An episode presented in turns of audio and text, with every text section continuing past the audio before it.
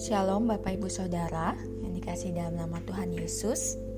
Puji Tuhan kita kembali diberikan nafas kehidupan hingga saat ini dan kesehatan hingga saat ini itu adalah semua oleh karena anugerah Tuhan.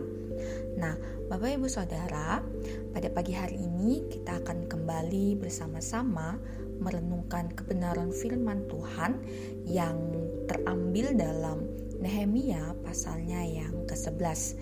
Sebelum itu Bapak Ibu Saudara, mari kita bersama-sama menundukkan kepala kita, kita berdoa terlebih dahulu. Kita berdoa, Tuhan Yesus terima kasih atas kasih setiamu dalam setiap kehidupan kami hingga saat ini. Terima kasih atas kesehatan, terima kasih atas nafas kehidupan yang kembali Engkau berikan kepada kami Tuhan. Pada pagi hari ini Bapa, kami akan merenungkan kebenaran firman-Mu, biarlah Engkau Allah memampukan kami untuk memahaminya dan mampukan kami untuk melakukannya dalam kehidupan kami sehari-hari. Di dalam nama Yesus kami berdoa. Haleluya. Amin. Nah, Bapak Ibu Saudara, hari ini kita kembali akan belajar dari Nehemia pasalnya yang 11. Namun sebelumnya tentu kita sudah mendengar mungkin dari pasal-pasal sebelumnya bagaimana situasi dan kondisi pada saat kitab Nehemia ini ditulis Bapak Ibu Saudara. Nah, kitab Nehemia kita mengetahui bahwa ada sebuah kitab yang membahas mengenai pembangunan kembali tembok Yerusalem setelah orang Yahudi pada saat itu yang berada di pembuangan diizinkan kembali ke negeri mereka setelah mengalami peristiwa pembuangan tersebut. Nah, Bapak Ibu Saudara, pada pasal 11 Lembaga Alkitab Indonesia atau LAI memberikan judul prikop yaitu Daftar Penduduk Yerusalem dan Yehuda. Ketika kita membaca pada pasal 11 ini Bapak Ibu Saudara, keseluruhan merupakan pembagian para penduduk yang menepati kota-kota Yerusalem dan juga kota-kota lainnya. Nah, Nehemia menetapkan orang-orang tertentu untuk menepati kota Yerusalem tersebut. Kita sama-sama membaca pada ayatnya yang pertama dikatakan, para pemimpin bangsa menetap di Yerusalem, sedang orang-orang lain membuang undi untuk menentukan satu dari sepuluh orang yang harus menetap di Yerusalem, kota yang kudus itu, sedang yang sembilan orang lagi tinggal di kota-kota lain. Pada ayat ini tertulis bahwa untuk menentukan siapa saja sih yang akan tinggal di kota Yerusalem, yaitu mereka melakukan membuang undian seperti itu Bapak Ibu Saudara. Nah, Bapak Ibu Saudara, kira-kira kenapa mereka harus membuang undian? Mungkin kalau kita pikirkan pada zaman sekarang, undian itu memiliki arti ke arah uh, seperti ke arah negatif seperti itu karena seperti mengundi barang atau hal yang lainnya pada zaman sekarang. Nah, akan tetapi Bapak Ibu Saudara, pada saat itu pada zaman Nehemia, pada zaman kitab Nehemia ini membuang undi merupakan sebuah cara untuk mendapatkan kehendak Allah sebenarnya tidak ada penjelasan secara detail mengenai cara atau bagaimana caranya atau menggunakan apa untuk membuang undi ini Bapak Ibu Saudara.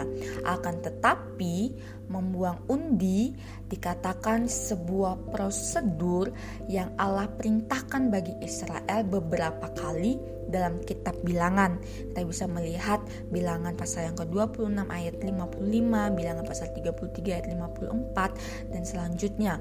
Kemudian Allah memperbolehkan Israel membuang undi untuk mengungkapkan kehendaknya dalam sebuah situasi tertentu.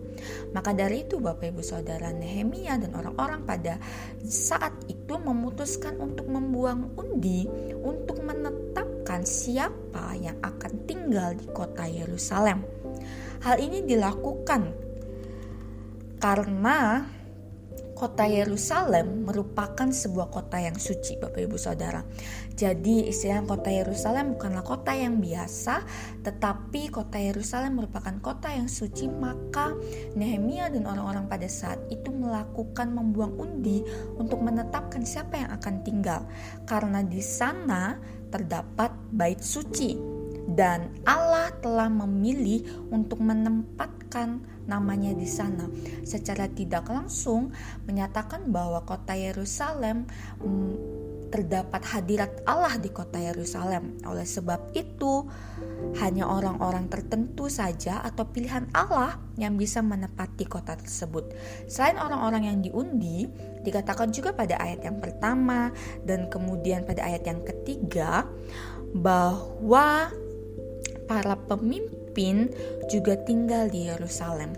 Hal ini dikatakan bahwa agar para pemimpin bisa memberikan teladan untuk berkorban sehingga dapat menjadi pemimpin yang dihormati dan sangat diperlukan untuk membangun kembali Israel dan kota Yerusalem. Nah, Bapak Ibu Saudara, di ayat-ayat selanjutnya pada ayat 4 sampai dengan 36 merupakan daftar secara detail siapa-siapa saja yang tinggal di kota Yerusalem dan juga kota-kota yang lainnya. Bapak Ibu Saudara, melalui pembacaan kita pada pagi hari ini, kita sama-sama belajar akan satu hal bahwa yaitu terlebih dahulu mengutamakan Allah seperti Nehemia dan pada orang-orang saat itu yang terlebih dahulu menanyakan kehendak Allah siapa yang bisa menepati kota tersebut, kota Yerusalem. Dengan cara apa Bapak Ibu mereka membuang undi?